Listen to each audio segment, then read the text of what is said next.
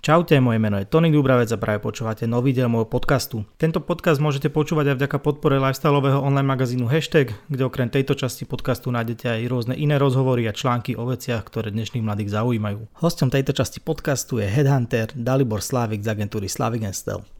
S Daliborom sme rozobrali, čo vôbec v praxi robí taká mytická osobnosť ako je headhunter, ako prebieha proces hľadania vhodného kandidáta pre klienta, aká je situácia na trhu práce a ako sa bude vyvieť v budúcnosti a čo môžu napríklad firmy urobiť preto, aby boli aj v tých nasledujúcich rokoch atraktívnymi zamestnávateľmi. Rozhovor je podľa mňa veľmi zaujímavý pre ľudí, ktorí sú jednak prirodzene zvedaví a chcú sa dozvedieť niečo nové z oblasti, o ktorej sa u nás veľa nehovorí, ale aj pre ľudí, ktorí si možno trúfajú byť raz hedantovaní a môžu sa tak na to lepšie pripraviť. Ak sa vám bude páčiť tento alebo akýkoľvek iný diel môjho podcastu, odoberajte ho na vašej obľúbenej podcastovej platforme a zdieľajte na sociálnych sieťach. Toľko odo mňa na začiatok, prajem vám príjemné počúvanie. Dalibor Slavik sedí oproti mne. Dalibor, ahoj. Tony, ahoj. Ďakujem veľmi pekne, že si prijal moje pozvanie, že si prišiel. A teším sa, že sa pozdieľaš s nami nejaké skúsenosti z pomerne netradičnej práce. Teda mám pocit, že u nás je ako keby to, čo ty robíš stále e, zahalené takou nejakou, takým tajomstvom, že ľudia možno nevedia, že čo to znamená v praxi. Ty si teda headhunter, alebo to je asi taký, že naj, ľudovejší názov. najľudovejší názov, ale dá sa to povedať možno nejak nie tak noblesné, lebo headhunter je také, že človek keď si povie, že headhuntovali ma, takže som proste hviezda alebo niečo, že dá sa to povedať aj, aj nejak inak? No už ten headhunter je taký, že populárno náučný mm. názov. Vo svete sa to volá executive search, aj tú teóriu alebo to názvoslovie stále razíme. A skôr ako sa dostanem k tej odpovedi, som rád, že môžem teraz z toho telefónu cez ten Spotify do uši tých ľudí, lebo tvoje podcasty mám počúvané. Mm-hmm, to som rád. Lebo zaujíma ma a Headhunter by mohol mať dosť taký všeobecný alebo širokozáberový prehľad. Mhm. Stretávam sa s tým často, že nás berú ako takého nejakého neviditeľného tá žena toho kolamba, že nikto nevie, že čo Headhunter poriadne robí a, a všetci majú predstavu, že príde na veľkom aute v, v obleku od neviem koho a v podstate všetci sme akože bežní živí ľudia, ktorí asi by mohli mať nejaké nadanie alebo vlohy pre tú prácu. Musíš veľa počúvať a musíš veľa alebo musíš byť schopný tie informácie kombinovať a potom aj odpovedať. V podstate, ak má nejaká firma problém, voľné miesto z akéhokoľvek dôvodu, tak oslovia konzultantov alebo headhunterov práve preto, aby sme im v relatívne krátkom čase e, urobili prieskum trhu a aby sme im odporúčili na stretnutie len ľudí, ktorí majú tie požadované skúsenosti mm-hmm. na mhm. ten job, ktorý ten klient obsadzuje, aby mali záujem o zmenu a nielen o zmenu ako takú, ale aj o tú značku klienta, ktorú Headhunter zastupuje. Takže my sme takí predambasádori, my sme takí spovedníci, my sme takí lovci, ktorí ulovia a nezjedia. A v podstate je to práca s ľuďmi, takže, takže pre, to má rád ľudí, lebo myslím si, že headhunter by mohol mať rád ľudí, tak je to perfektný job. Uh, dostaneš sa úplne všade, keď uh-huh. to preženiem, lebo ťa všade vítajú s otvorenou náručou, lebo tá zvedavosť je veľká ingrediencia headhuntingu a každý je zvedavý, že prečo asi tak volá headhunter, čo ti chce ponúknuť a uh-huh. určite to majú tak také superlatívy, že príde ponuka za strašne veľa peniazy, kde netreba nič robiť a headhunter vie, že aj ten 5, 10, 15 tisícový plat nie mm, kvôli modrým očam, ale že za tým množstvo odvedenej roboty 10, 15, 20 rokov. Ty to robíš 17 rokov, ak sa nemýlim, od našeho 2004, 2004 no. Aké to bolo vtedy? Ako si sa ty rozhodol, že budeš robiť toto práve? Ani som sa úplne nerozhodol alebo či náhody existujú, neexistujú, neviem. Ja som ukončil hutnickú fakultu, rok a pol som strávil v New Yorku, po návrate som získal job v železiarniach Podbrzovej, tam som bol asistent generálneho riaditeľa. A po nejakom čase som sa začal ošívať, lebo potom New Yorku e, ešte aj Bratislava je malá, takže z Podbrzovej, kde som vyrastal, som videl inzerciu Mariany Turanovej v Targete a ten job bol popísaný zaujímavo a asi z hudobnej branže každý si vie predstaviť, kde to teraz máme súťaže, že ako vyzerá také hľadanie nejakých talentov. Mm-hmm. Takže poslal som životopis, to som ešte vtedy nevedel, že je x verzií životopisu, takže poslal som životopis a nejak som presvedčil na osobnom stretnutí prvý, druhý, tretí krát, takže takto to celé začalo a Rozdiel bol v tom, že neexistoval LinkedIn, uh-huh. alebo bol skôr v takej počiatočnej fáze. Ja som na LinkedIn od 25. oktobra 2005. OK. Bol som človek 1600, neviem koľko. Fakt, že na svete? Na Slovensku, na nie Slovensku, na svete. OK. A uh, pero, papier a telefón, uh-huh. samozrejme počítač a možno ešte aj zlaté stránky, už si presne nepamätám, boli také kľúčové nástroje, ktoré potreboval Hunter. Uh-huh. Teraz si asi mnoho ľudí nevie ani predstaviť, že zavoláš do nejakej firmy v Trnave, v Nitre, kdekoľvek hľadaš finančného riaditeľa, zavoláš na recepciu, na vrátnicu a povieš, že prosím vás, kto je vás finančný riaditeľ? A po tých rokoch si tak vyrozprávaný a vyspievaný, uh-huh. že nezbuduješ podozrenie. Uh-huh.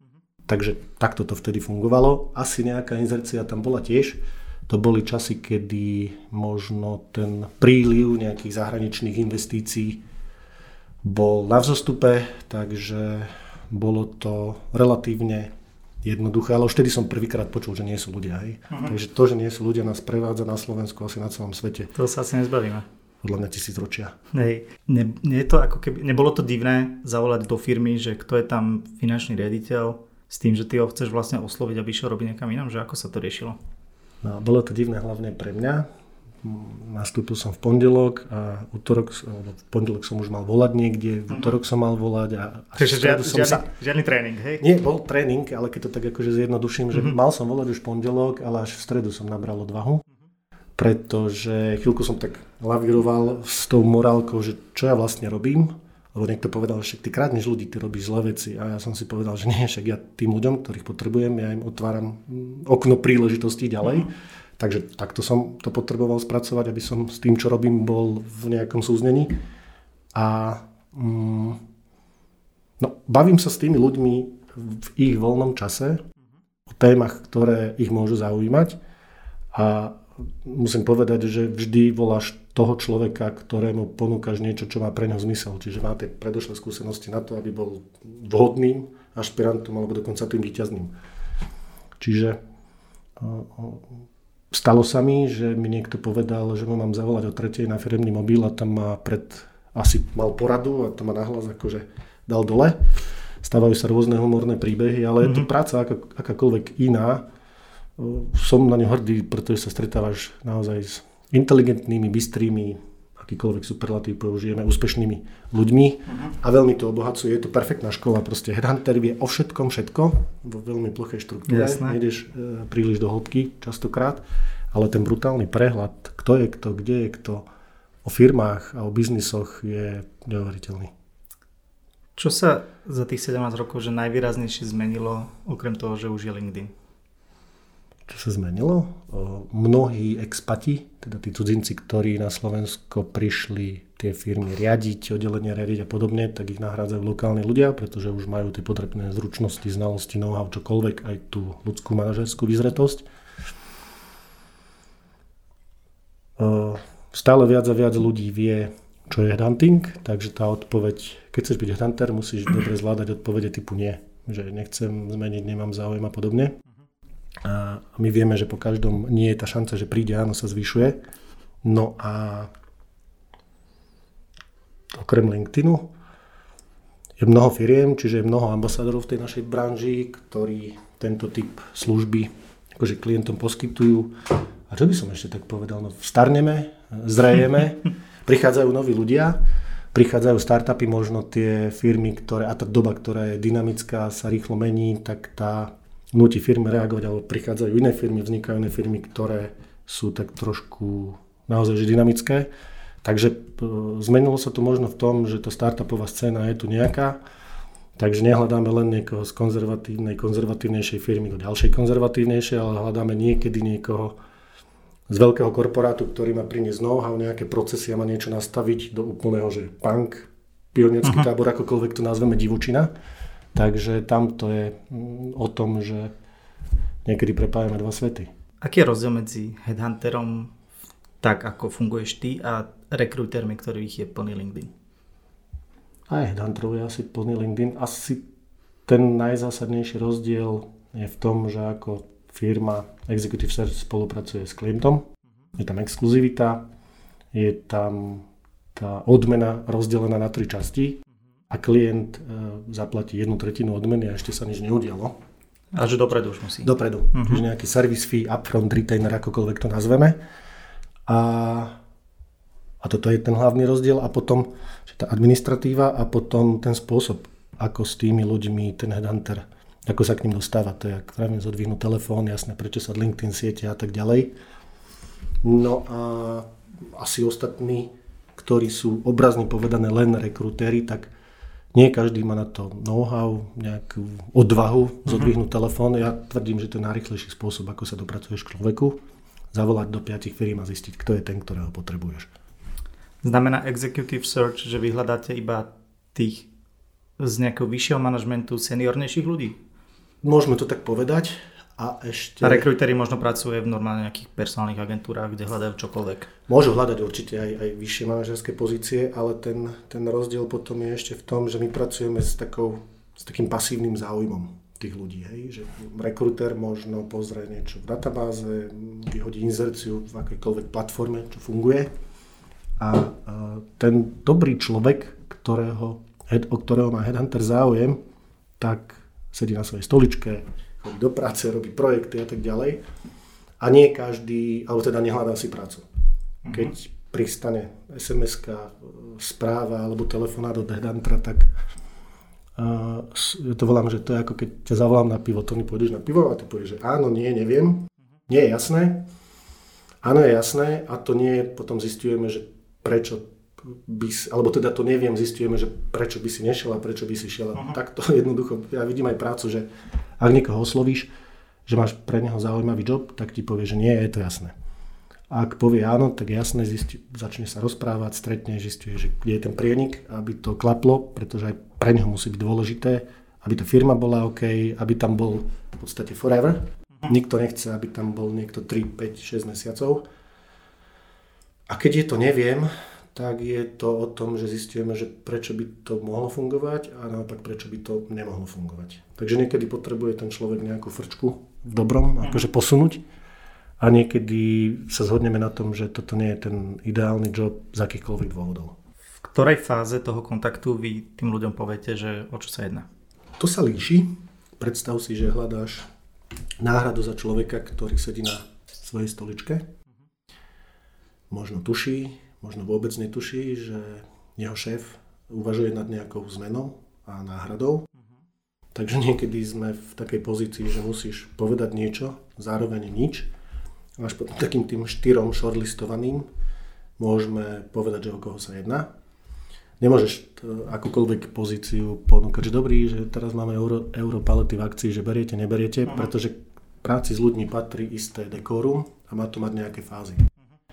Čiže niekedy, keď stretnem 5, 10, 15 ľudí, tak porozmýšľam, že komu by som, alebo že komu chcem povedať, o koho sa jedná. Niekedy, keď mám pocit na stretnutí, tak poviem, že je to táto firma. Ja si myslím, že preto by ste, alebo sme mali do toho ísť, lebo to tam vidím tak. On nepozná tú firmu, on nepozná ten kandidát teda toho budúceho priameho nadriadeného, čiže my sa snažíme tak trošku aj do toho prostredia toho človeka si predstaviť, napasovať. Takže niekedy je to, a potom ešte ľudí, ktorých poznám 10-15 rokov, tak niekedy si dovolím napísať sms že mám pre teba job, zavolaj mi a voláme si a poviem, že počúvaj, je to táto a táto firma, je to táto a táto pozícia, pokiaľ to nie je diskrétne samozrejme. Takže závisí, že aké je zadanie a v ktorej fáze, či tých ľudí poznám, alebo sú pre mňa noví. Nie je to ako keby nejaký ten na začiatku taký deal breaker, že ľudia to chcú proste vedieť? Alebo že nechcú strácať čas nejakými hádankami? Každý by najradšej chcel vedieť, o koho o koho sa jedná, aspoň za firmu, to je. Aspoň firmu, alebo vieš, že čo je to, čo, že kde je tá, tá hranica, čo ľudia môžu vedieť a nemôžu vedieť. No vravím, každý by najradšej asi, všetci by sme najradšej vedeli, že u koho Jasné. to je, za koľko to je. A neviem, asi to tak k tomu patrí, že naozaj, že drvá väčšina ľudí komunikuje, spolupracuje a rozumejú tomu, že, lebo naozaj ten, ten headhunting je na Slovensku 30 rokov, mm-hmm. takže už niekto určite počul od niekiaľ alebo čítal. Takže e, z času na čas akože si vypočujem, že takto sa to nerobí, ja som s tým absolútne OK. Ale mnoho ľudí vrám, že my sme tí, že, ktorí sú zaujímaví, lebo nikdy nevedia, takže ľudia sú trpezliví a počkajú si. Lebo dúfajú, že na konci to bude stať za to. Určite. Keď teda takto dúfajú, ako často sa stáva, že keď už napríklad sa dostane nejaký uchádzač do nejakej skupiny, ktorá už môže napríklad vedieť, o čo ide, tak stáva sa, že sú že sa to míňa ich očakávaniam? Ešte niekedy sa stane, že povie, OK, tak táto značka nie je úplne to práve orechové pre mňa, uh-huh. takže niekedy z toho shortlistu troch, piatich ľudí sa ti zostanú o jedného menej. Niekedy ten... Povedal som raz takú čarovnú vetu, asi pred 15 rokmi. Bol som teda o 15 rokov me, uh, mal menej. Ten pán mal 45, mal finančný riaditeľ a ja som nevedel, že jak chcel som strašne, aby stretol klienta. Povedal som mu dve vety. Choďte sa stretnúť, máte čo ponúknuť. Hej? Mm-hmm. A po tých rokoch tej práce naozaj viem, že poznám tých ľudí, poznám tie firmy, tak trošku si niekedy trúfnem napasovať jedného k tomu druhému a podobne. Mm, tvrdím, že nebude to strata času určite. Uh-huh. Ide o renomé nielen moje, ale aj toho kandidáta nazvime a takisto aj tej firmy. Čiže my všetci traja hráme nie že rovnakú hru, aby to neznelo nejak negatívne, ale všetci e, chceme, aby to vyšlo uh-huh. k tomu, e, k tej spokojnosti. Teda ak bude tá firma spokojná, to znamená, že ten kandidát je takisto spokojný a, a ja ako ten tretí takisto budem mať dobrý pocit z toho. Čo je tá hlavná motivácia, prečo ľudia v týchto, tomto leveli ako keby zamestnania sú ochotní meniť prácu? To mi neuveríš. Rôzne motivácie, rôzne detaily. Poviem, Dobre. pred 15 rokmi, keď mi niekto povedal, že ja pôjdem zmeniť aj za rovnaké peniaze, alebo možno aj za, za menej, uh-huh. ale chcem si vybrať firmu s kultúrou a šéfa ja. A ja som bol v tej maslovovej pyramíde niekde na začiatku, že potreboval som niekde bývať a zabezpečiť si ten súkromný život. Nevedel som si to predstaviť. Mám 45 a úplne im rozumiem. Trvalo to aj u mňa, kým som sa posunul niekde v tom rebríčku a Čiže najčastejší dôvod je, že e, komunikácia leadership, prečo to v tých firmách funguje a naopak prečo to v tých firmách nefunguje. Hej. Niekedy príde nový šéf, nenájde si spoločnosť s tým človekom. Niekedy chce niekto zvolniť a nebyť len číslo, ale chce urobiť, ako sa povie po slovensky, impact. Akože, chce, aby tá práca mala aby dopad mal nejaký. Hej, mal, mala dopad. Uh, niekto sa chce vrátiť z Prahy do Bratislavy alebo z mhm. Ameriky, uh-huh. takže chce ísť naspäť domov, odkiaľ pochádza. Naozaj tie dôvody sú rôzne. A naj, najlepší je, alebo asi nie je najlepší, ale taký fajn je, že ak som niekde odovzdal to maximum, firma dala mne, čiže bol to taký vzájomná nejaká súhra, a proste som vo firme 5, 7, 9 rokov, mám pocit, že by som chcel urobiť zmenu, mm-hmm. lebo ešte, aby som, ja neviem, že nezakrpateľ a mentálne a podobne. Takže hľadám novú firmu, novú výzvu, aby som bol stimulovaný. Takže peniaze možno nie sú až taká motivácia už v, na nejakej úrovni. Keď to tak zgeneralizujeme, tak nie, no. Uh-huh.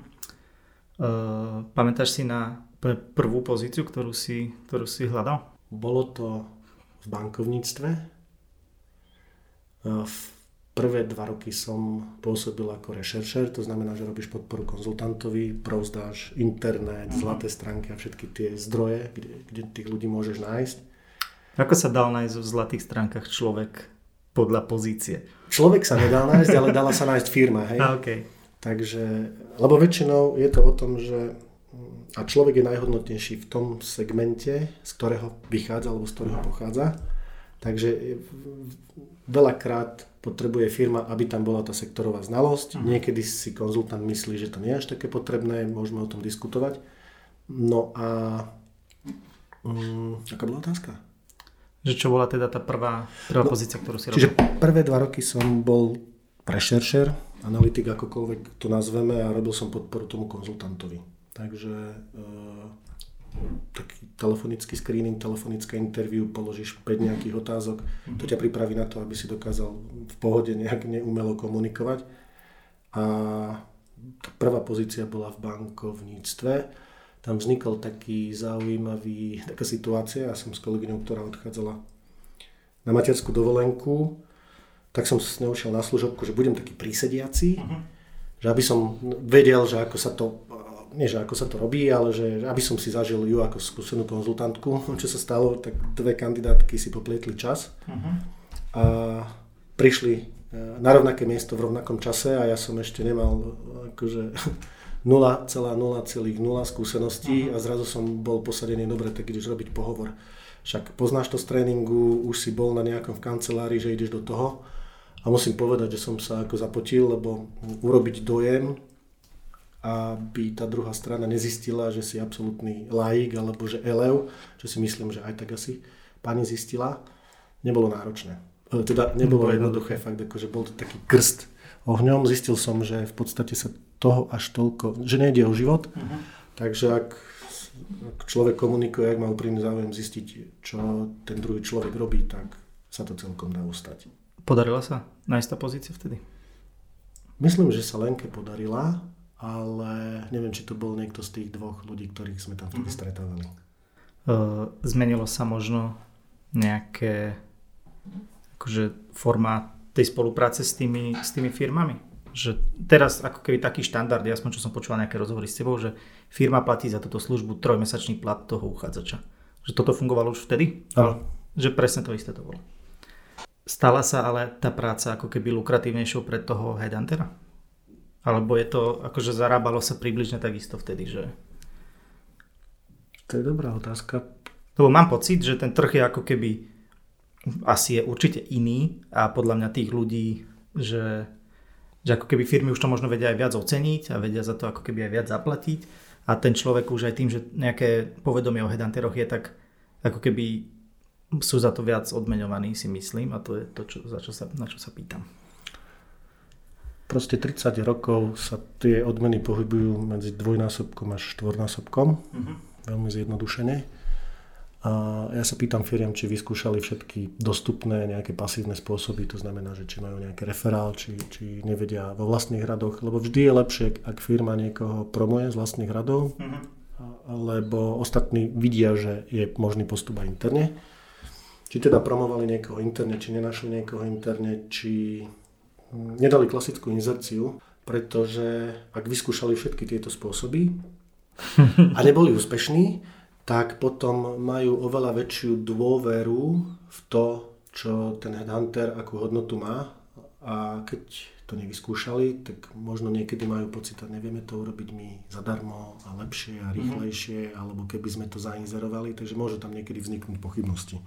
Uh-huh. Takže chceš ako keby si byť istý, že, že tí ľudia už na teba spoliehajú, lebo už si vyskúšali také tie štandardné cesty. Ktorý segment u nás aktuálne je taký, že najžiadanejší, alebo že má najväčšie, najväčšie medzery v tých, v tých kapacitách ľudských? Že potrebuje najviac vaše služby? Alebo sa to nedá zovšeobecniť? Tak toto nemusíš byť hunter, aby si vnímal, že nie sú ajťaci a v podstate nie je nikto ja mám pocit, že nie sú lekári, sestry, lebo to asi tiež, kto, koho niečo zabolelo, tak mal možnosť si overiť v praxi. Sám som zvedavý, že kam sa to posunie. Mm-hmm. Ľudia z tretich krajín sme tak rezervovaná krajina voči tomuto, že nie sme s tým úplne OK. No proste nie sú ľudia, demograficky je to úplne jasné. Na druhej strane je nás 5 generácií, mm-hmm. 4 určite. Čiže čo, bude, čo budú robiť tí starí vlci, ktorí majú 40 a viac, o ktorých sú tiež nejaké nie, že fámy alebo že reči. Takže aj tý trh vnímam ako dosť napätý a, a dlhodobo a ten zvyšok je oveľa viac variabilnejší. Aj to ako keby reflektuje to, že pre koho vy robíte viac? Že robíte viac pre tieto IT segmenty? Ja musím povedať, že ja e, v IT vôbec nepracujem, mm-hmm. skôr spriaznená firma. Moja firma sa volá Slavik Stel a Stel ERP je firma, ktorá sa venuje iba IT pozíciám. Mm-hmm. Okay. Takže od tohto sme trošku tak oslobodení. Ten IT, headhunting, recruitment funguje tak trošku inač. Tam nie sú zvyknutí na, na nejaké zálohové platby, skôr všetko štýlom, že success fee, ale postupne sa to mení. A z toho nášho komerčného portfólia výroba je taká, ktorá mm-hmm. proste stále hľadá ako keby ľudí. No. Do akých, do akých pozícií? Kvalita, logistika, výroba ako taká, údržba technicky. Nedá sa Takže aj také nižšie kvalifikované práce?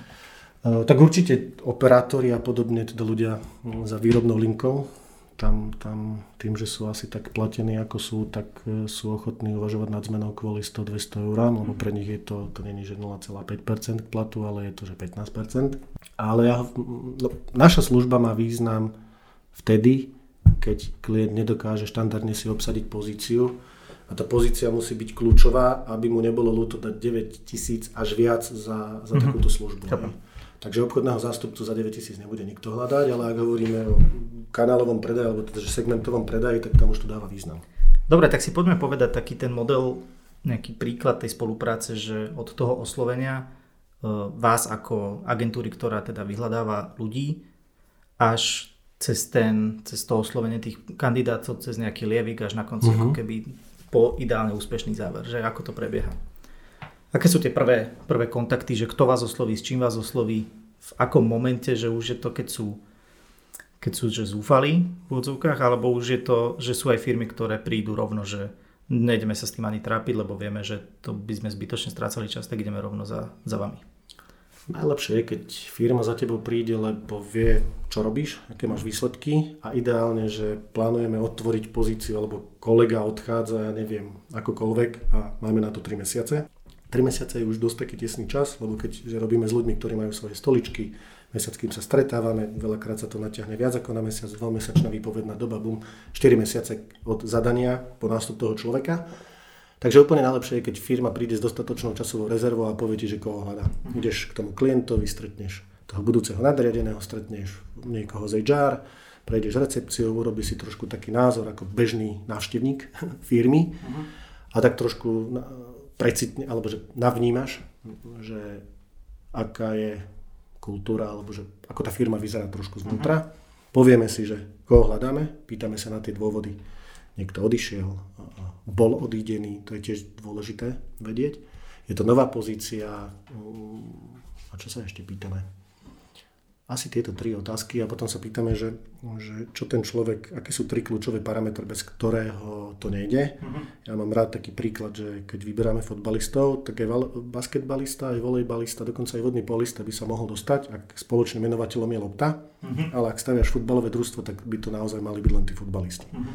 Robili sme zadanie, kedy angličtina, slovenčina, maďarčina, logistika a ideálne SAP bol v hre, uh-huh. čo už je dosť veľa kritérií na to, aby si pracoval asi nie so 120 ľuďmi, ale že s 12. Uh-huh. Mhm. Takže pýtame sa, že aké sú tri kľúčové parametre, aby sme mali rovnako porovnateľných v tých parametroch ľudí. Uh-huh.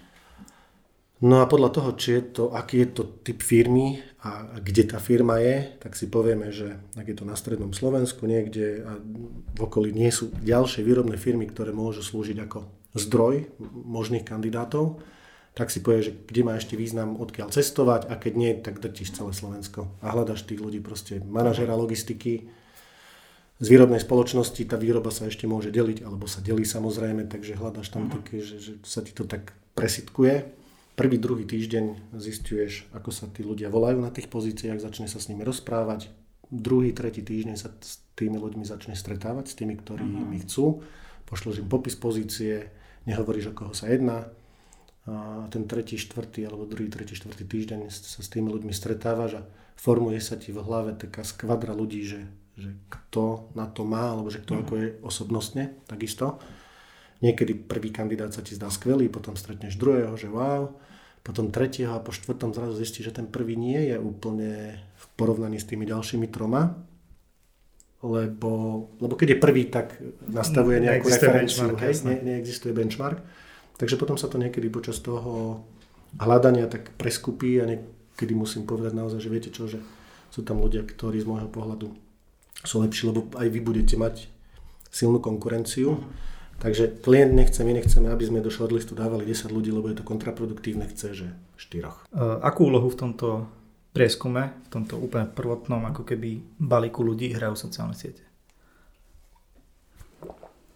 A teraz sa pýtaš na... E, myslím, akože keď vyhľadávaš tých ľudí, tak ako veľmi sú v tomto sociálne siete dôležité?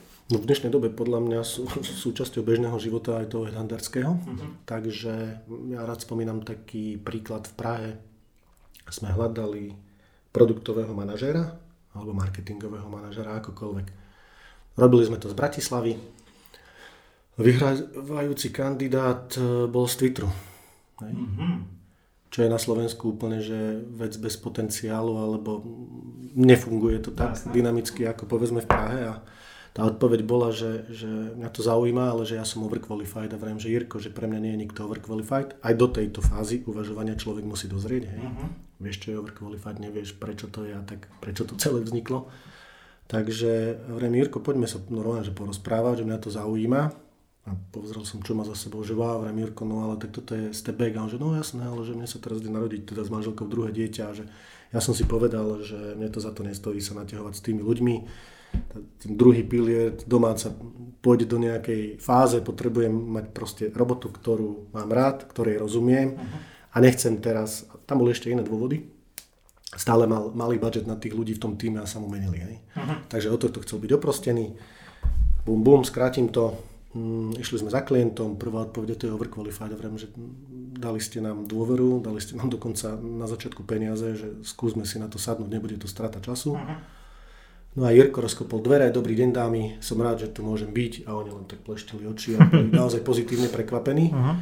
A, a to už bolo v čase, kedy digitál a všetky tieto moderné veci fungovali a ja som tam našiel k Jirkovi ďalších troch a všetko boli mladí chalani, ale nikto nemal tie životné skúsenosti ako Jirko a chceli v podstate rovnako veľa peňazí a nemali toľko toho za sebou. Takže, takže to bol taký fajn príklad, podarilo sa mi e, ten LinkedIn teda za tých 17 či koľko rokov som ho, o, o, som s ním prežil rôzne fázy. Uh-huh.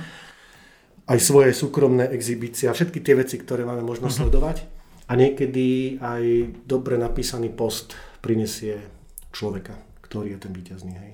Že ty dáš nejaký post a hej, človek sa ti ozve, hej? Takže vidím túto silu, že ako tú značku alebo tú, ten job od klienta komunikovať na LinkedIn. Vidím veľký potenciál v stories na LinkedIn, škoda, že tam nie je hudba, ináč je to také suché. A Koľko som... ľudí pozera stories na LinkedIn? Myslím, že najviac som mal nejakých 130. Mám pocit, že mám 12 tisíc kontaktov. to je celkom maličko. Hej, ale musím povedať, že prichádza tam pre mňa veľká inšpirácia, že, že ľudia si pozerajú nejakú blbostičku, ne, neinzerujem tam pozície, a teraz pozerám, o, tento by sa mi hodil do takého projektu, tento by sa mi hodil sem, tomuto zavolám kvôli business mhm. developmentu. Mm-hmm. No a čo sa týka ľudí, tak párkrát sme našli, keď sme hľadali pozíciu nejakého seniora, experta, či to boli ľudia do, do 30 alebo koľko, že niekto príliš veľa chlastal na Facebooku, tak sme si povedali, že asi nie. Mm-hmm. Takže, Takže môžete to ako keby diskvalifikovať. Môžeš mať názor akýkoľvek, ale keď ho prezentuješ, tak už je to v podstate vec verejná uh-huh. a zastupujeme, alebo keď sme zamestnanci, tak zastupujeme nielen seba, ale tak trošku aj to tričko, ktoré máme na sebe, by sme sa mali správať nejako. Dobre, aby sme prešli v tom procese, tak keď si nájdeš týchto ľudí, s ktorými sa teda stretávaš v tých prvých týždňoch, takže o čom sa bavíte? Keď oni ako keby ešte nemôžu napríklad vedieť, že o čo vlastne ide. No, to je rozdiel, o čom som sa bavil pred 15 rokmi ako taký elev, naučené mm-hmm. otázky a podobne a teraz proste, o čom veľakrát o živote. Mm-hmm. Veľakrát uh, o dovolenkách, o deťoch, o, všet- o hobbies a tak ďalej a tak plynule prejdeš do, do nejakej diskusie k tej práci. Pretože už ten prvý filter, alebo že keď sa s tým človekom stretneš, tak asi si si pozrel, čo robí, čo má za sebou a chce sa s ním stretnúť, pretože že nie, že ho potrebuješ, ale pretože máš pocit, že má šancu byť tým úspešným a vyhrávajúcim kandidátom. Mm. Takže jasne, bavíme sa. A podľa toho, aké bude naplňať cieľe na tej pozícii, hej, či bude tvoriť stratégiu, teda či bude len tak niečo kočírovať, alebo že či bude rozvíjať nové veci. Mm-hmm. Takže veľa klientov a je to logické chce, že ak bude u nás nastavovať stratégiu, tak už aspoň raz by ju mohol nastavovať predtým niekde inde. Hej. No, jasne. Čiže my nevieme dať, alebo Headhunter nevie dať šancu mladému, talentovanému človeku, ktorý má potenciál, ale ešte toho veľa nezažil, uh-huh. pretože na tú stoličku potrebuješ niekoho, kto už to raz alebo dvakrát ideálne zrealizoval. Uh-huh. Takže bavíme sa o tom, aká je na tom práce, o tom, prečo by to malo fungovať. Takže bavíte sa o náplní práce bez toho, aby vedel, že ešte v akej firme. Že toto už... Takto najprv sa bavíme, že e, úvod nejaký o živote, potom sa bavíme o tom, čím prešiel a potom sa bavíme o náplni práce. Uh-huh. A keď mám pocit, že mu to mám povedať, tak mu poviem, o koho sa jedná, pretože vtedy si vieš najlepšie kontextovo predstaviť, že aha, tak to je táto firma, takže už mi to dáva aj medzi riadkami informáciu. Uh-huh. Niekedy mám taký pocit, že párkrát som predstavil, že viete čo, že väčšinou sa to dozvie kandidát na konci, ale ja vám poviem, že je to táto firma, je to táto pozícia preto, aby som ho naviedol, aby tú svoju prezentáciu, tú svoju výpoveď, to, čo hovorí, že aby prispôsobil na to, že aby sa triafal, obrazne povedané. Uh-huh. Ako sa stretávate? Idete na obed, na kávu, idete na pivo? Že ako to prebieha? Je to formálne, neformálne? Vieš čo, neformálne? Ja som rozmýšľal, že či dnes prídem v obleku, aby som hájil. Ja som rád, že nie, lebo ja mám tričko Life is Porno a hey, hey. bol by to príliš kontrast. No, uh, oblek sa stále nosí, uh-huh. lebo prejavuješ tým rešpekt nielen sebe, ale aj tej druhej strane. Proste my sme tým oblečkári, tučniaci. Uh, ideálne prostredie v kancelárii, kde nie je žiadny ruch, niekedy sa potrebuje, proste pre krátkosť času sa stretneme niekde v kaviarni, každý si dáva pozor, aby tú informáciu smeroval iba tebe, je tam hluk, šálky, kávovár, mlinček na kávu, Jasne. všetko možné. Čiže je to taká dobrá znúdzecnosť, ale nie je to úplne ideálny, akože ideálne prostredie a mm-hmm. bavíš sa s tými ľuďmi o tom, čo, čo zažili, čo im vyšlo, čo im nevyšlo, baví sa s nimi o súkromí v podstate a baví sa s nimi aj o peniazoch. A vykrikovať niekde, neviem, že tak ja by som chcel 6 litrov, nie je úplne jasné, OK. No. Jasné. Bol som už na pohovore o pol šiestej na čerpacej stanici, bol som o desiatej na, švech, na letisku vo Švechate. No. Takže rôzne, bizarné. Toto mi, o tomto mi povedz, prosím, že ako prebieha a prečo sa stal stretnutie na, na Švechate? Lebo chceš, aby si stretol riaditeľa firmy, ktorý môže ísť robiť divízneho riaditeľa do veľkej firmy. Uh-huh. Je strašne vyťažený a cestuje a, a kdekoľvek prídem aj na koniec sveta za ním. Uh-huh. Čiže keď povedal, že o 10. že na Švechate, hovorím, že OK, že ja s tým vôbec nemám problém. Okay. Takže on pred odletom alebo po, odle, po prilete? Už si nepamätám, lebo to bolo tiež pred 12 rokmi. To, neviem, či to nebol prvý alebo druhý deal pod vlastnou značkou. Mm-hmm. Takže, takže či to bolo pred odletom alebo po odlete. Podľa mňa pred, lebo po prilete by sme to dali niekde. Mm-hmm. Takže to bol ten dôvod, pre ktorý naozaj tým, že robíš s tými ľuďmi, ktorí majú svoje stoličky, tak si ochotný za nimi cestovať. Cestoval som do Trenčína, do Košic, do Piešťana, však to je bežné. Hej tam si niekde prenajmeš nejakú zasadačku v nejakom hoteli. Mm-hmm. Takže... OK. Uh, vedia sa tí ľudia napríklad uvoľniť, keď sú u teba v kancelárii? Alebo nie je to, nie je to pointa, aby sa uvoľnili? Tak ten konzultant sa hovorí, že by mal navodiť takú atmosféru, aby sa tí ľudia cítili v poriadku. Hej, tak uh, nie každý sa vie uvoľniť, ale kto už príde na stretnutie, tak už vie, že tam je niečo pre neho v tom, že mm. what's in it for me. Takže chce byť zdielný, chce, chce spolupracovať, mm. komunikovať, lebo chce tú zmenu urobiť. Musí byť človek napríklad že pripravený na to? Nejakým spôsobom, alebo Vieš čo, tým, že byť. ani nevie, o čo ide teoreticky, tak dá sa vôbec na to pripraviť? Tak skôr ako sa stretávame, tak pošlem popis pozície. Hej? A, okay. Vypichnem, čo sú dôležité veci, že prečo ja vidím, že, že mm-hmm. by mhm. to bolo pre neho zaujímavé Takže už má nejakú informáciu a nejde sa streta- stretávať len proste tak a pokecať. Ten čas je tak vzácný, že to ľudia proste neriešia. Jasné. Čo by mal... Alebo dobre, poďme ďalej v tom procese, potom sa ešte budem pýtať. Aké veľké percento ako keby ľudí vypadne pri tomto prvom kole nejakých stretnutí? Som kedysi používal takú taktiku alebo takú metriku, že, že 100 ľudí v nejakom hľadáčiku 15-20 sa príde stretnúť a, a to dvoj až 5 člena shortlistová skvadra z toho môže výjsť. Takže sú ako keby iba takéto tri kroky, že máš ten prvý výber, potom máš stretnutia 20% ľudí a potom už ide shortlist. Hej, nie ešte niečo medzi tým. Čo, je medzi tým ešte taký telefonický screening, hej? Že, že dobrý deň, pán Dubravec, mám tu jednu pozíciu, môžeme o tom hovoriť? A teda predstavím sa, že kto som a že čo robím, aby hneď vedeli, že akým smerom tá diskusia pôjde. A mm, Musím povedať, že asi 95% ľudí nemá problém ne, si povedať, že OK, viete čo, teraz nie, zavolajte mi o 6. môžeme po, podebatiť. Takže dáš taký telefonický screening a, a zistuješ niekedy pri tom telefonickom rozhovore rozsekne, že prečo áno, prečo nie. Ja nevidím, že či sa ide ženu, či postavil dom, alebo že či náhodou nemení o mesiac, alebo niekedy neviem, že menil pred pol rokom. Takže to sú dôvody, pre ktoré povedia, že nie. No a čiže prvý, druhý týždeň oslovovanie, z toho 100 členného množstva sa príde stretnúť 15-20 ľudí, niekedy sa prídu stretnúť 4. Hej? Uh-huh.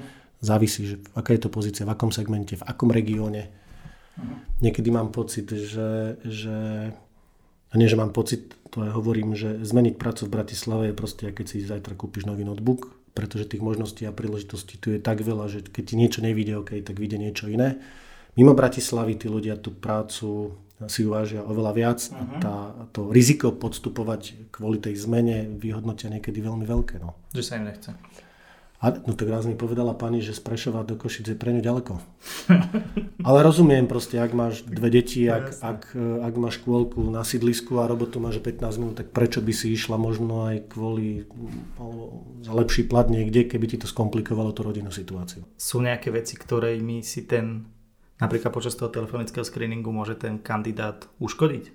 Že môže, ja neviem, sú nejaké veci, ktoré by nemal povedať, aby náhodou sa nediskvalifikoval? A možno z času na čas niekomu niečo ujde, ale neviem ti to tak teraz povedať presne, že čo to, čo to bolo, čo som počul, alebo tak nie, no. A neexistuje asi nejaké všeobecné veci, že? Na, na nič neexistuje. Tak, jak s tým Mírkom, hej, že, že pred 15 rokmi, keby som videl ten životopis, tak si mohol, že to je overqualified, že nefunguje to, mm. ale proste s tou ľudskou vyzretosťou zrazu chápeš trošku ináč tie súvislosti, takže vieš si to predstaviť oveľa lepšie. Snažíš sa tých ľudí nejako presviečať, alebo je to skôr o tom, že, že im pomáhaš si to ako keby predstaviť a nechávaš to úplne to rozhodovanie na nich?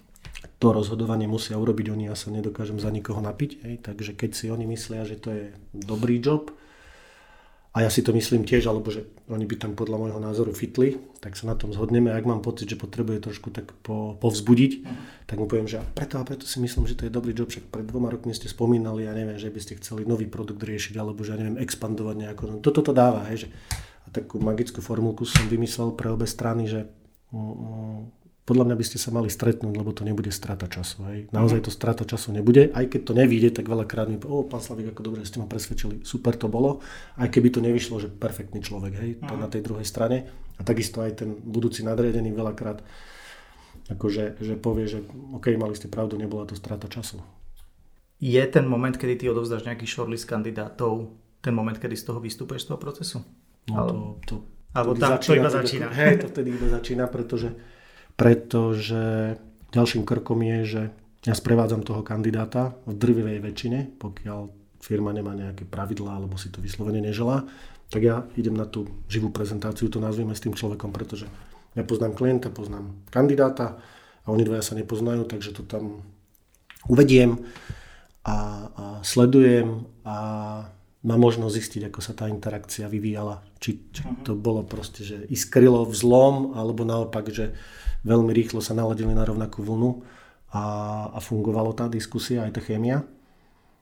A čiže to absolvujeme tieto stretnutia osobné, potom keď sa z toho shortlistu stane nejaký uši shortlist, že zo štyroch chce klient vidieť ďalej len dvoch, tak v tom už pri tých stretnutiach už nie som. Uh-huh, že tam už sa oni stretávajú. To už je medzi, medzi nimi dvoma v podstate. A ty sa iba dozvieš teda, že ako to dopadlo. Musím ešte doplniť, no rozmýšľam, že či tú robotu svoju viem robiť dobre, ale, ale vieš, pre mňa je to... Ty už si šéf, to už je jedno. Uh, tak robíš to 17 rokov a niektoré veci nepovažuješ za dôležité ako keby spomínať, lebo no, sú jasné z povahy práce, ale teba, keď, jo, keďže jasné. tomu nerozumieš, tak ťa zaujímajú. Vždy po tom stretnutí, na druhý deň volám tomu kandidátovi, volám tomu klientovi, že ako to vidia, že aké kroky budú nasledovať ďalej. Hej.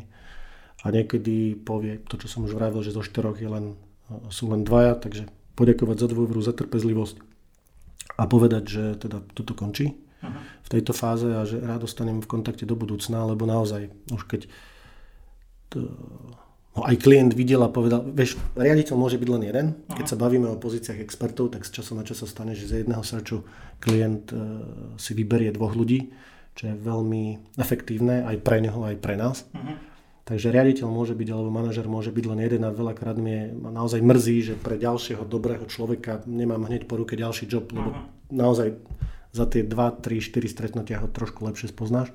Takže no, niekedy mi je naozaj ľúto. No. no jasne. A potom, aby som ťa predbehol, no jasne. a potom vlastne nasleduje to druhé stretnutie u klienta, tam sa znova ozývam a jednému aj druhému pýtam sa, že ako to prebiehalo a pýtam sa na nejaké rozhodnutie, že teda s kým si vedia predstaviť do toho dealu ísť alebo do, tej, do tej spolupráce. No a potom asistujem aj pri onboardingu častokrát, lebo od toho, keď sa klient rozhodne niekoho, že si vybral, až pokým nastúpi, tak sú dva mesiace, čo je dosť dlhá doba, čiže sa tak veľakrát temperujeme jeden druhý, ok, že potrebujete z mojej strany nejakú pomoc, ja neviem, poslať zmluvu, alebo vyrokovať nejaké podmienky, alebo čokoľvek. Uh-huh. No a potom v deň nástupu a takisto aj po nástupe trošku tej starostlivosti venuje sa vám, ten onboarding prebehol v poriadku, dostali ste všetky pracovné nástroje a podobne. Včera som videl na LinkedIn takú diskusiu, že, že v skúšobnej dobe odišiel, že kto za to môže.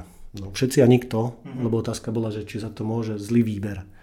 Áno aj, ale častokrát som zažil, alebo zažil som, aby som častokrát nepoužíval slovo častokrát, že do firmy príde nový manažér a zrazu sa mu nikto nevenuje. A však on vie, čo má robiť, čo on to robil. No tak má, má to byť nejaká kultúra, hej, že nejaký onboarding. Uh-huh. Dobre, tu je kuchynka, tu chodia fajči, tu je vecko, tu je akože tie social veci. Jasne. A nič nie je horšie ako, ako proste novému človeku, ktorý má chuť, energiu, možno aj nápady, sa nikto nevenuje a potom to tvoje nadšenie proste bod nula a schladí ťa, takže niekedy sa stane, že aj v tej skúšobnej dobe ten človek odíde. Uh-huh. No a teda keď budeme hľadať vyníka, tak niekedy môže byť na strane, na strane toho výberu a niekedy môže byť práve na tej strane, že sa tomu človeku nikto nevenoval. Proste jednoducho onboarding a ten budúci šéf Uh-huh, takže sa, ťažko sa asi k tomu dopatra, že? Mm, boli sme pri zadaní, kedy sme zistili, že v skúšobnej dobe odišiel kandidát a potom sme tak sedeli ešte so šéfkou HR a zistili sme, že či ten finančný riaditeľ nie je tým dôvodom, pre ktorý tí ľudia odchádzajú. Lebo to bol asi tretí v rade, hej, jeden no, tam bol 9 mesiacov, ďalší, ja neviem, že rok aj niečo a náš, neviem, 4 a potom sme zistili, že práve ten e, nadriadený je človek, s ktorým niekto nevie, nemusel vedieť vychádzať. Uh-huh.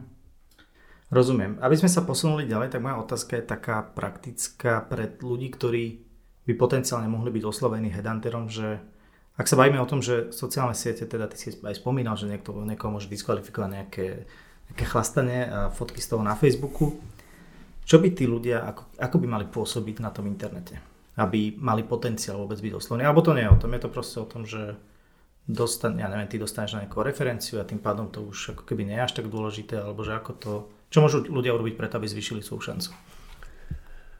To, ako sme oblečení, že máme oblek, košelu, osprchovaný, oholený, na to veľmi dbáme. Ale to, čo priniesli sociálne siete a špeciálne LinkedIn, e, e, to nám hneď tak nenapadlo, že tá digitálna stopa by mohla byť rovnako vyobliekaná alebo proste hrať s tým, ako fyzicky vyzeráš. Čiže ak je dobre spravený LinkedIn profil, uh-huh.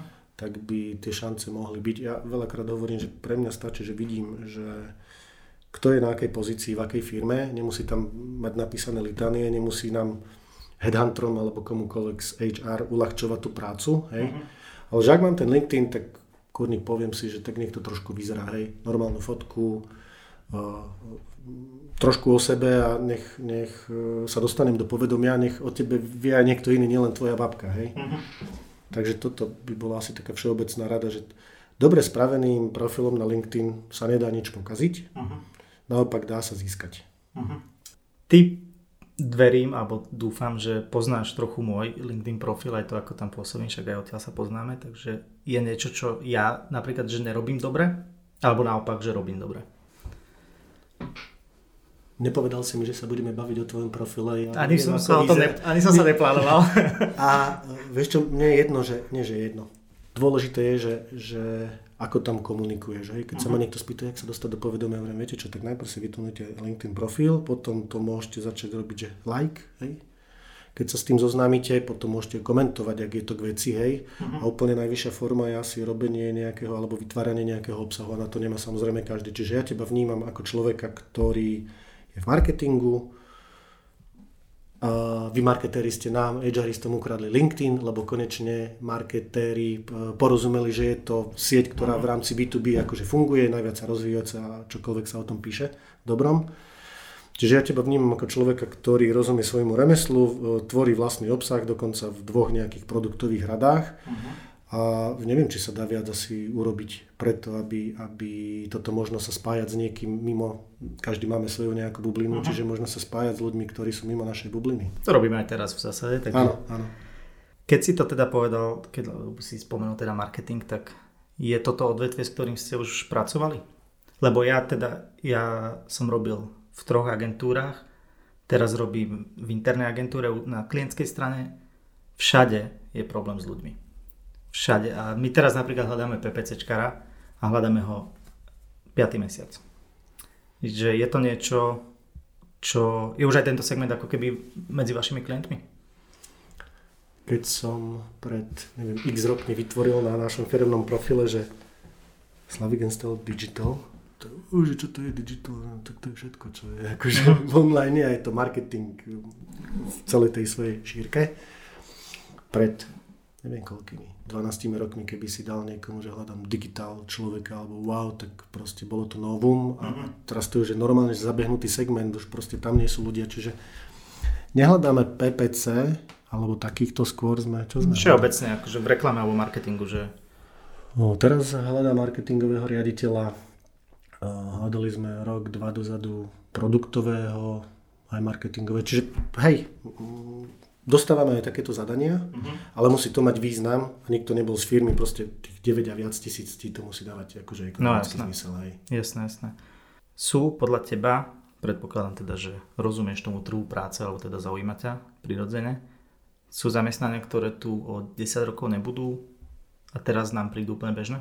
No tak už nejaký čas sa hovorí o robot process automation, o nejakých tých jednoduchých účtovných operáciách. Uh-huh Čiže neviem, asi ani ty, asi ani ja, že ako sa ten svet bude vyvíjať. Hej? Uh-huh.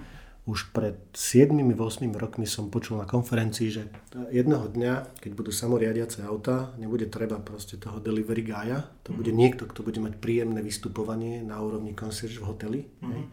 Je rok 2021, samoriadiace auta nie sú v takej, nie sú tak ďaleko, ako sme si pred tými 7 uh-huh. rokmi mysleli. A mm, neviem, čo nebude, no podľa mňa bude určite e, potrebný lekársky, alebo teda lekári a, mhm. tento stav. A budú potrební remeselníci. A či si remeselník od klavesnice alebo od nejakej zbíjačky, to je v podstate, dalo by sa povedať jedno. No, neviem si trúfnúť, odhadnúť, že, že, aké typy pozícií nebudú. Učiteľ bude, lekár bude, vidím priestor, že by... Myslíš, že učiteľia napríklad, tak ako ich poznáme dnes, tu budú o 20 rokov? v dobe internetu ako keby neobmedzených vedomostí a, a rôznych e-learningov a všetkých týchto vecí, že budeme potrebovať napríklad, že toľko učiteľov, ako máme? A to ich máme málo, lebo potrebujeme viac teraz, ale... No lebo sa to 100 rokov alebo koľko tej Marie Terezie nezmenilo, ten, ten spôsob, ako vzdelávame e, deti. Ja som mal pocit, keďže mám dceru, 12,5 ročnú, že Viac by sa niekedy hodil e, za pedagóga človek, ktorý má vzdelaním, je vzdelaním možno psychológ. Mm-hmm. Hej?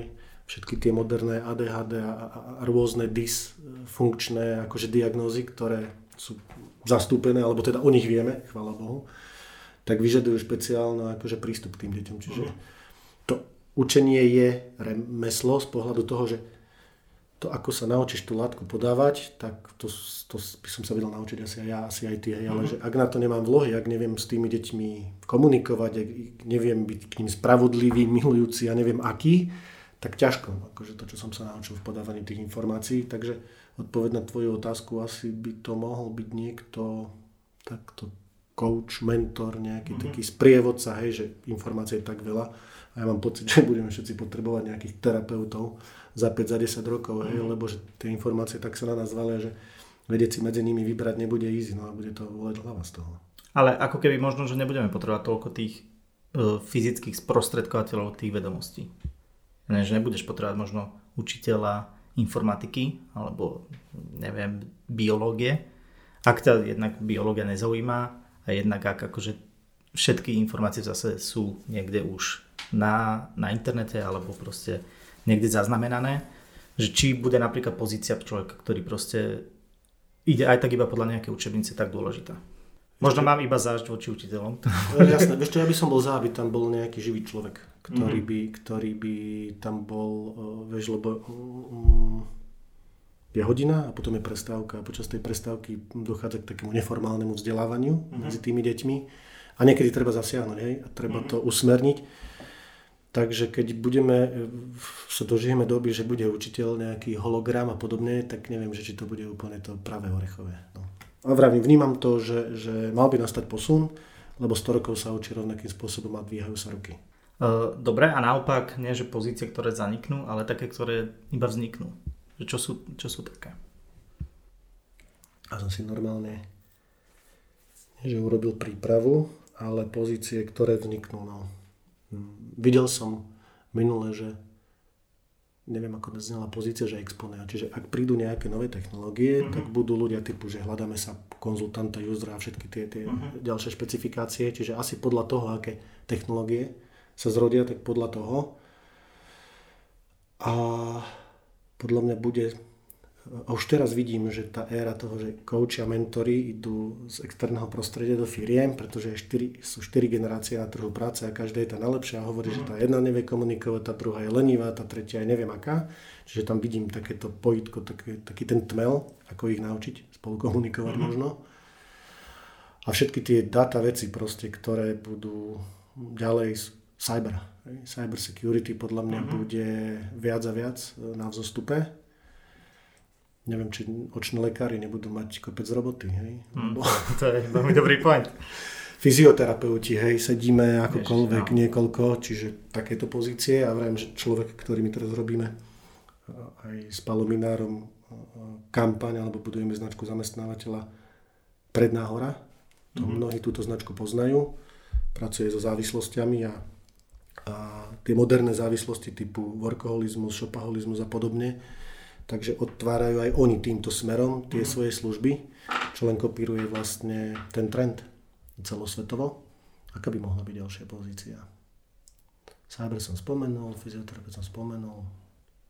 Popýtam sa ešte inak, to si mi nadhodil tou Exponeou, že ja to teda tiež evidujem Exponea hľadá ako keby veľa špecialistov na rôzne také, že mikro veci v tej firme a že je trend aspoň z našej branže technologicko-marketingovej, digitálnej, ja vnímam, že Kedy si boli špecialisti, potom zase každý chcel niekoho, kto potrebuje robiť, vedieť robiť viac vecí a že ako to bude v budúcnosti, že vrátime sa zase k tým špecializáciám alebo musí byť človek čo najviac komplexný. Lebo vieme, že vo firmách sa kumulujú ako keby náplne práce extrémne, že ľudia ako keby nevedia možno ani rozoznať social media manažera od PPCčkara, ani ľudia v marketingu, ktorí robia. A že, akože áno, napríklad vieš, brand manažery možno, že nevajú úplne to pochopenie pre ľudí, ktorí robia, že pre nich je to online isté. Uh-huh. Pritom tá špecializácia je úplne iná, že, že čo, je možno, čo je možno ten trend. A podľa mňa bude záujem aj o naozaj špecialistov, uh-huh. echt. A bude to je teraz taký komplexný človek, ktorý vie pospájať jednoducho súvislosti. Uh-huh. Takže takých možno, že skôr strategických. Uh-huh. Jasné. Lebo si môžeš najať, ja neviem, nejaký malý tým zo Singapuru, z Indie a tak ďalej. Možno toto bude taký ten smer, že OK, nebudú ľudia, čo budeme s tým robiť. Mm-hmm. OK, urobíme si niekoho na diálku, vieme tú robotu rozdeliť, takže stratégia zostane u nás a nejaké výkony alebo že nejaké mm-hmm. práce, dáme si to osústružiť v Singapúre, digitálnu vec, Jasne. ktorú potrebujeme, alebo ako to budeme robiť, hej? Mm-hmm. Toto by mohol byť taký nejaký kombinácia, že vzdialenej remote kohokoľvek na svete a, a s tým, čo tu potrebujeme to opäť je ako keby mostík k tej ďalšej téme, že čo môžu firmy robiť preto, ty teda sa aj venuješ employer brandingu, aj čo to je ten problém, že firmy ako keby veľakrát nevedia pritiahnuť ľudí a preto potrebujú aj, aj služby ako je tá vaša, že čo môžu tie firmy robiť, aby aj v ďalších 10-15 rokov dokázali pritiahnuť ľudí, ako sa musia prispôsobiť, musia byť pripravené na nejaké toto remote fungovanie, ako ty spomínaš, alebo musia zvýšiť benefity, musia viac investovať do ľudí, že čo sú tie veci, ktoré by firmy mali robiť, aby mali potenciál prežiť, lebo tí ľudia, ja, to, ja som to videl aj ako keby v tom agentúrnom svete, že všetky agentúry myslia na to, aby mali klientov a žiadna nemyslia na to, aby mala ľudí. Uh-huh. Ale mhm. že to je podľa mňa akože obrovský problém, že oni všetci sa zameriavajú, že ukážme sa klientom, klientom, klientom a ty sa potrebuješ, aspoň teda akože v tom segmente sa potrebuješ ukazovať aj ľuďom, ktorí raz budú teba robiť, alebo môžu teba robiť, alebo že prečo by mali k tebe ísť. Takže čo sú tie veci, ktoré podľa teba by mohli firmy, alebo mali za, zaviesť akože do svojho fungovania? Opravím ťa, ja som sa chcel venovať veľmi, veľmi employer brandingu. Je pravda, že to na webe ešte svietí. V 2015 som by mistake pozval jednoho z renomovaných alebo najviac citovaných, Berta Minchinkna do Bratislavy. Mm-hmm. Robil tu jednodňový masterclass. A v podstate každá firma má tú značku zamestnávateľa nejakú, či, nejakú, či to chce alebo nie. Čo by mali urobiť? No byť hlavne normálny, normálne zaplatiť tým ľuďom. Hej. Je toto problém, ktorý vnímaš, že peniaze? A na druhej strane aj tí ľudia by mali byť normálne, akože kamán, kde je tá radosť z tej práce ako také, hej, že impress me. Chápem, rozumiem, majú možnosť voľby, tak akože keď uh-huh. chceš hrať fotbalovú ligu v Bratislave, môžeš aj v Prahe, hej, tam je určite veľa firiem s fotbalovými stolíkmi a tulivakmi, že je to také ustrelené. Uh, vieš, mne sa to hovorí, že mám malú firmu, ale nie je jednoduché u, na nejakej rovnakej vlnovej dĺžke a tej chémii ukočírovať nejaký manšaft asi. Uh-huh. A všetci myslia na tých ľudí v týme, málokrát sa myslia na toho manažéra, či ten je v poriadku, akože, či je mhm. OK a tak ďalej, či jemu sa dostáva nejakej pomoci, či od kouča, od akejkoľvek, hej, aby bol non-stop lebo keď príde za šéfom, tak čaká, že bude non-stop vysmiatý a vždy ti podá pomocnú ruku. Mm-hmm. Come on, on má tiež nejaký život a ešte sa stará o to, aby ty si neplakal, lebo teraz došla káva výberová u nás vo firme, kde proste český avast uh, mesačne alebo ročne vypije za 900 tisíc výberovej kávy od EMI, hej? OK. Perfektné. Chcel by som tam ísť robiť, lebo mám rád výberovku, hej. Čiže mám pocit, že je to také trošku, trošku by to mohlo tak sa akože utriasť to celé. Uh-huh. Proste keď nemáš asi čím zaujať, nejak produkt alebo, alebo služba, tak musíš zaujať tým prostredím. A ja chápem, vieš, aká je najčastejšia farba, na ktorú sa pozráš? Uh-huh. Je to také triky, že je to tá, tá farba tvojej kancelárie. Čiže hovorí to o tom, že ak, ak niekde trávim viac času ako doma v delom stave, uh-huh. tak by to prostredie malo nejako vyzerať. Hej. Uh-huh. Normálne, že 21. storočie, hej, zákonník práce. Toto by malo všetko fungovať, podľa mm-hmm. mňa. Ale dobre sa o tom udruje a ťažšie sa to podľa mňa žije v tých firmách. Ale asi, asi to je nevyhnutné, aby sa to aj začalo žiť. Pff, to kolegyňa Lucia Štelerová, to keď počujem, že aké oni majú, teda tí ľudia, ktorí sú v IT pozícia, že koľko majú do týždňa ponúk, tak v podstate prečo sa im máme čudovať, že niekto chce viac peňazí? Hej? Lebo podľa nás je to nemorálne. Tak keď je niekto, kto toľko platí a ty si môžeš dovoliť urobiť tú zmenu, lebo aj tie peniaze sa ti zídu, lebo aj ten projekt ti príde zaujímavý, tak prečo by si nezmenil? To je taká nekonečná špirála. Mm-hmm. To som počul v 2004, že nie sú ľudia a v podstate nie sú stále. No a ten, ten čo by mali robiť firmy preto, aby, aby k ním ľudia chceli spracovať, tak mali by sa v prvom rade správať tak, aby keď, keď ich zamestnanec ide niekde na guláš alebo na fotbal, tak aby to nebolo len pindanie na tú firmu, ale aby niekedy bol aj trošku hrdý na to, že kde pracuje. Hej. No to je ten najlepší spôsob, že toľkokrát som počul, že u vás je tak fajn, že počúvaj, že nehľadáte niekoho, že ja by som šiel, že už dva roky tu hovorí, že ako je u vás fajn, no tak to je ten najlepší spôsob a najlacnejší. Sice žiješ to, hej, a nedávaš do nejakého HR marketingu veľa peňazí, ale tí ľudia ti prinesú toho ďalšieho kolegu.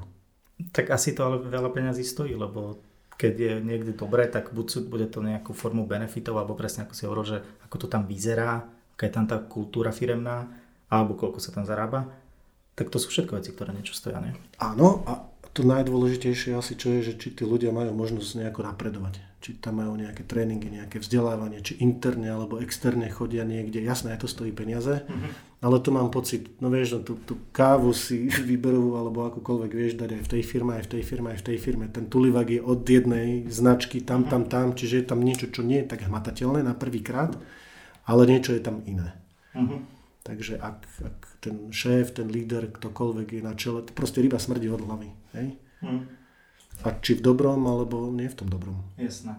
Čo sa podľa teba zmení akože v, vo vzťahu zamestnanec a zamestnávateľ v najbližších rokoch, lebo zrazu, za posledný rok sme všetci akože zrazu mohli robiť na home office, čo v niektorých firmách bol nonsens, akože neexistovalo to predtým. Uh, teraz aj aj firmy, ktoré ako keby boli proti home office, tak zrazu sú už aspoň hybridný model. Aj ľudia, ako keby keď sledujem ankety niekde na sociálnych sieťach a takéto, tak všetci sú za ten hybridný model, že nikto ako keby už nechce chodiť dennodenne do práce, že musia, nejako tieto, musia tie firmy na to reagovať nejako? Podľa mňa mohli by, lebo keď si uvedomia, že to nebol ten regulárny home office, ale ten home terror, že keď boli všetci rodičia aj s deťmi doma a každý mal nejakú povinnosť, to nebol ten home office, ako si myslíme, alebo ako by sme chceli. Asi bude smart ten, alebo výčas bude ten, kto si povie, že OK, že viem si tak predstaviť fungovať. Hej. Niektorí ľudia cestujú do práce že hodinu, niektorí hodinu a pol. Za ten čas vieš urobiť dosť veľa mm-hmm. roboty, hej. Ale ak máš šéfa, ktorý je control freak a proste keď nie si v, v kancelárii fyzicky, tak má pocit, že sa flákáš, tak tam to asi nebude fungovať. Mm-hmm. Ja by som bol za to, aby to bolo, tak jak sa hovorí, že tá kombinácia, že 3 dní v kancelárii a 2 dní doma.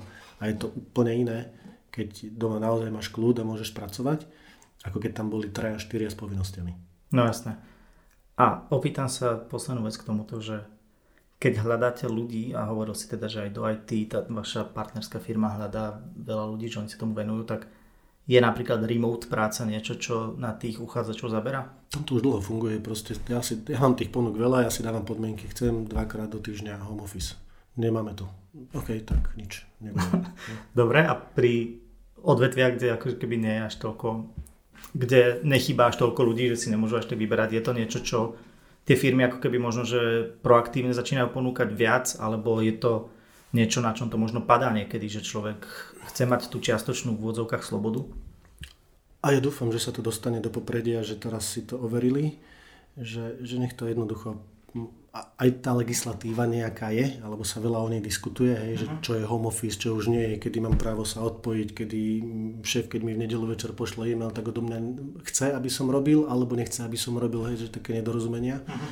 Tak si myslím, že kto to takto naďalej si môže dovoliť ponechať, tak e, bude akože víťaz. Je, pripomenul si mi jednu vec, že, že naspäť k tým ajťakom, hej, tak je ťažké ich nájsť, hej, a potom niekto povie, že chcem 4000 eur, lebo teraz mám 3800, hej, a tá firma mu ponúkne, že 3200 v skúšobnej dobe a 3600 potom. Pýtam sa ťa, Tony, na čo to je to dobré, na čo to robia, mm-hmm. že, že, čo tam nefunguje základná matematika a potom sa čudujú, že nie sú ľudia, že, že tá firma proste má zlé renomé, lebo z každého rohu toho človeka chce nejakým spôsobom akože ošidiť. Hej. Mm-hmm. Mám taký pocit, tak keď raz som povedal, že OK, že toto je môj životopis, toto sú finančné podmienky, za ktorých tú zmenu urobím, môžete sa mi páčiť akokoľvek, ale proste teraz ja neviem, staviam dom, budem mať tretie dieťa, proste tú zmenu si chcem vykryť, alebo to riziko vykryť aj finančne, tak zo 4000 dať ponuku na 3200, to je celkom tak akože cestné. Pracovný pohľad nie je trhovisko. no. Dobre, poďme trošku od, od týchto vážnych vecí. E, povedz mi, že čo máš a nemáš rád na svojej práci. Čo mám rád? A čo nemáš rád? Mám rád to, že sa stretávam s bystrými, inteligentnými ľuďmi. Uh-huh. Mám rád to, že, že tá vizitka Headhuntera je ako keby že vstupenka, že ťa vítajú, že nie si podozrivý, uh-huh. že, že ti veľa o sebe tí ľudia povedia. Mám na tej práci rád, že môžem sa poučiť z chyb iných, nepoučím sa, ale je to dobré akože mať na pamäti, hej. Čo nemám rád? No nemám rád, keď uh, neviem, kde by som takého človeka našiel. Hej. Uh-huh. Nemám, nemám... Moja práca sa nedá uh, zdvojnásobiť, proste nie si uh, v rovnakom čase na dvoch dovolenkách. Hej. Uh-huh. Takže konzultanti majú tú smolu, že, že akokoľvek by si chcel, tak dlhodobo nevieš tú prácu robiť, že 10-12 hodín denne. Hej. Uh-huh. Takže to mi niekedy tak prekáža, niekedy mi prekáža, že, že sa ľudia rozhodnú podľa najlepšieho vedomia a svedomia pre seba a pre mňa to znamená, že nie, že ja mám pocit, že je skvelý kandidát, ale neviem s ním pracovať ďalej a tým pádom neviem achrovať u klienta.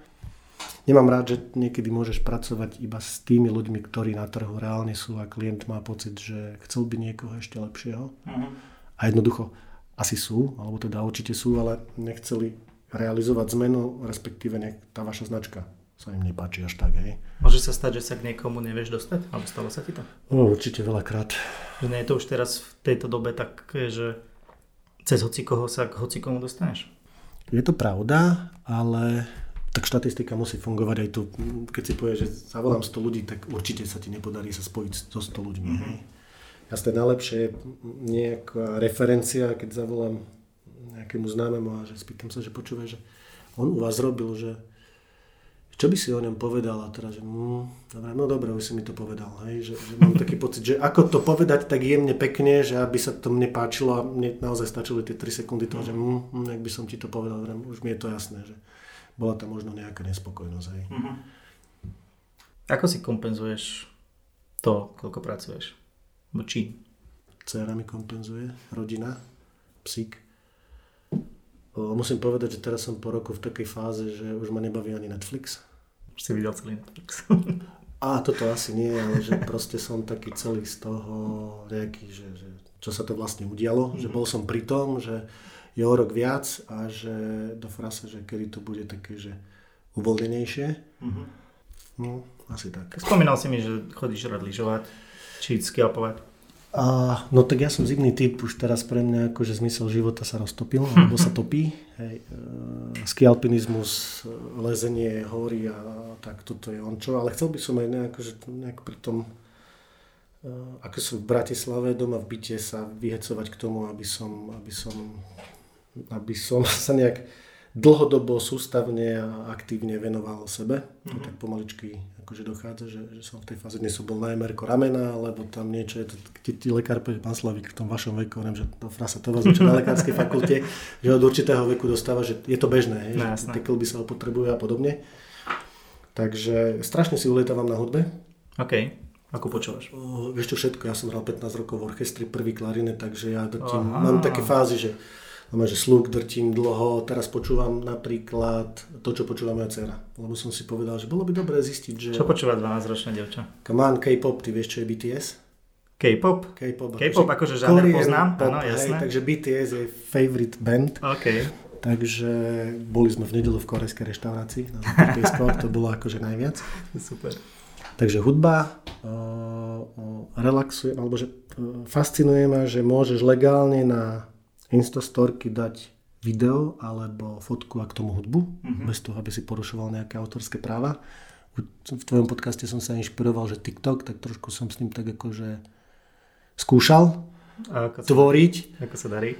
Uh, konzumujem. Okay. Uh, chcelo by to veľa času a proste ten, ten môj život je tak zaujímavý, pestrý a fajn, že nechcem z toho času akože uh-huh. si na niečo nové, čo možno bude fungovať. Hej. A to je len vyslovene akože zaujímavé a tiež je tam kombinácia toho, že viem si predstaviť, že firmy by na employer branding využívali práve TikTok. Hej predstaviť ľudí, do toho dať nejakú hudbu, proste aby to malo nejakú dynamiku a vidím práve to, že neporušuješ autorské práva môžeš dať do toho tú hudbu, tak je to také, že viac fajn ako čítať. My sme taká super fasa firma, poď k nám, pridaj sa k nám, kamán, to už je 19 alebo 20. storočie. Uh-huh.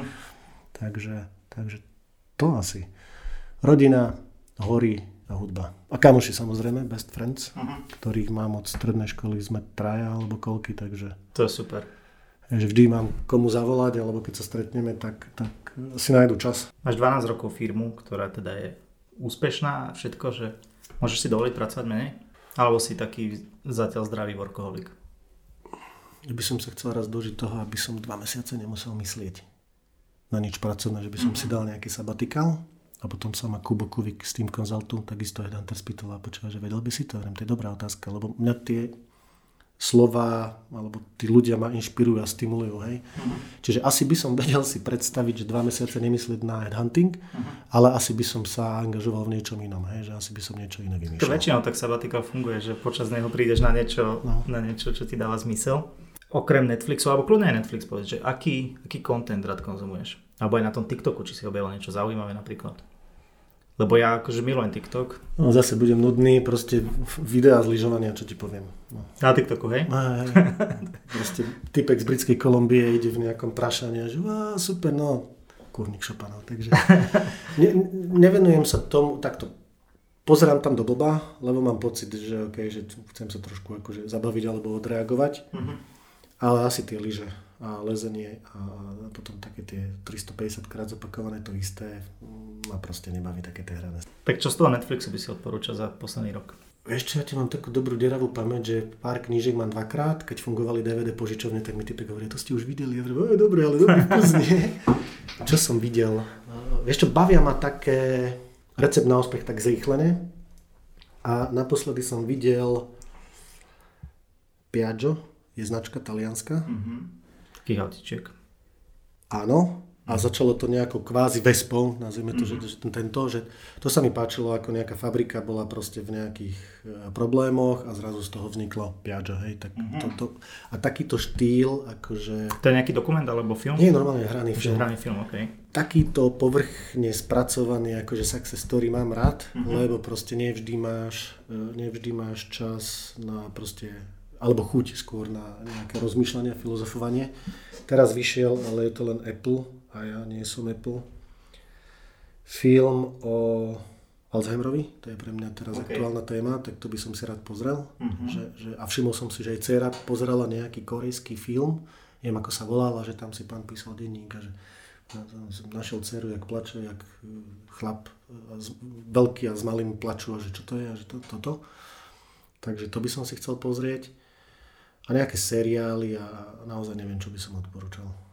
Čo knihy? Čítaš? A naposledy Jozef Rakonca je horolezec český. Uh-huh. A som v polovičke knihy od vydavateľstva, ktoré drtí, že Vysoké Tatry, myslím, že Jan Bohuš. Uh-huh. Takže toto ja som proste taký, že... Všetko horí. No a čo s tým? Hej? Uh, alebo ako knihu inú. No. Dnes som pokúkoval po príbehu príbehy značiek, lebo som videl uh-huh. niekde na LinkedIn niekto písal o tom blog. Takže Netflix a kultúra, to bola zaujímavá firma, neviem, či si to každý môže dovoliť takýmto mm-hmm. spôsobom fungovať, ako to funguje v Netflixe. To je to, že pravidlo žiadnych pravidel, či tak sa to volá, nie? Tá kniha. Hej, a úplne prvá vec je, že proste dávame si nie že tvrdý feedback alebo konštruktívnu spätnú väzbu, ale proste týmto spôsobom nejaký balaz oddelíme, hej. Mm-hmm. Takže... To som si teraz kúpil, tak som na to zvedavý, keď sa k tomu na konci roka dostaneme, kedy možno. Veď to. Posledná otázka za mňa je, že koho by si mi odporúčil ty do podcastu? Ty poznáš hostí, akých tu mám, že to je pomerne široká paleta. Že koho by si mi odporúčil? No tak tu máme potom rovnaký problém. Ja rozmýšľam, že koho ďalšieho pozvem do Forbes Espresso HR. A teraz sa pýtaš, ty máš dva druhy podcastu. Do, to, do tohto, digitálna. Do Tony Dubravec podcast. Tony Dubravec podcast. No mňa bavia témy, ktoré nie sú úplne že vždy biznisové a, a, a Nem, absolútne nemusia byť. vyleštené.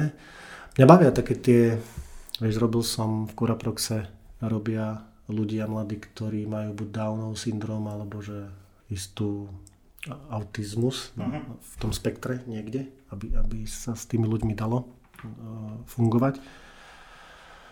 Viem, že zrakast vznikol, to sú ľudia, ktorí v mhm. podstate sú bez uh, zraku. Okay. Čiže možno toto by boli témy, ktorými by som sa, alebo že ktoré mňa úprimne že zaujímajú, uh-huh. hej. Skús mi odporučiť konkrétne jedného muža, jednu ženu. To sme sa nedohodli. jedného muža, jednu ženu.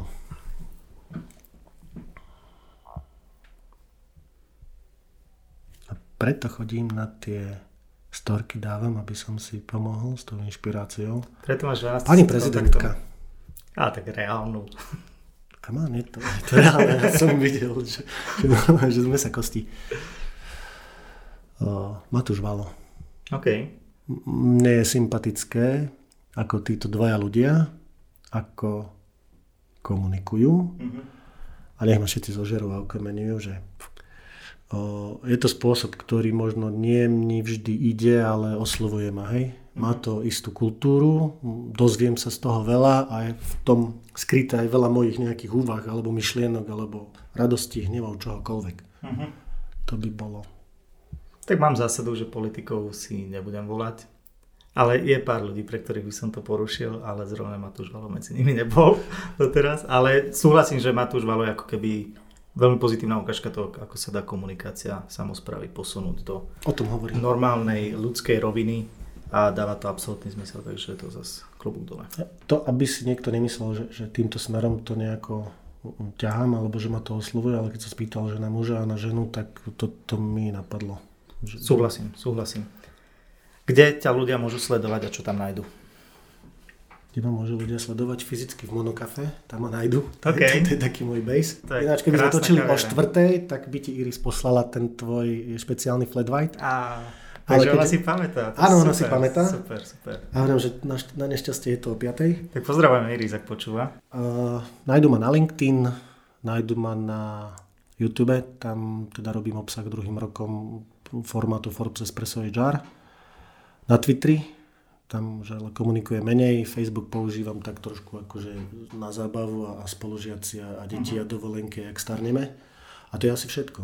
Instagram, tam si fičím v podstate už len storky, lebo proste mám taký pocit, že chcem sa tam prejaviť, hej, chcem uh-huh. niečo chcem niečo ľudstvu povedať a to je taký fajn spôsob, ktorý dokáže, je to blbúzdorné, takže dokáže každý, hej, tak tam sa prejavujem. Super.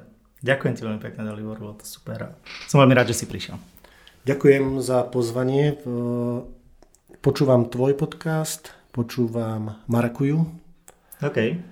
A mám pocit, že to je všetko, lebo minulý rok marec, apríl, máj, jún som drtil úplne všetko. To mm-hmm. som mhm. si povedal, že budem sa vzdelávať a ja neviem čo a sledovať situáciu, ale trošku som to asi prešvihol, takže už teraz mi zostalo naozaj len pár, ktoré ma zaujímajú a rád si nájdem čas. Tak sa teším, že som prešiel filtrom. Vieš čo, zaujímavý obsah a ešte tam doplním, že Rose Different e, o výberovej káve, takže dobrý hostia, vieš to... Mám rozhovor aj s Mariom, ktorý robí Rose Different. a uh, vieš to robiť, máš dobrý hlas, obdivujem ťa, že to dokážeš tak urobiť. Počul som aj to, že aké to nie je náročné urobiť mhm. podcast. Takže som rád, že som, že som sa mohol prihovoriť. Som rád, že toto hovoríš aj po hodine a pol, čo sme spolu spravili rozhovor, že to stále platí, takže som cením veľmi. Ďakujem veľmi. Ďakujem. Čaute. Čaute.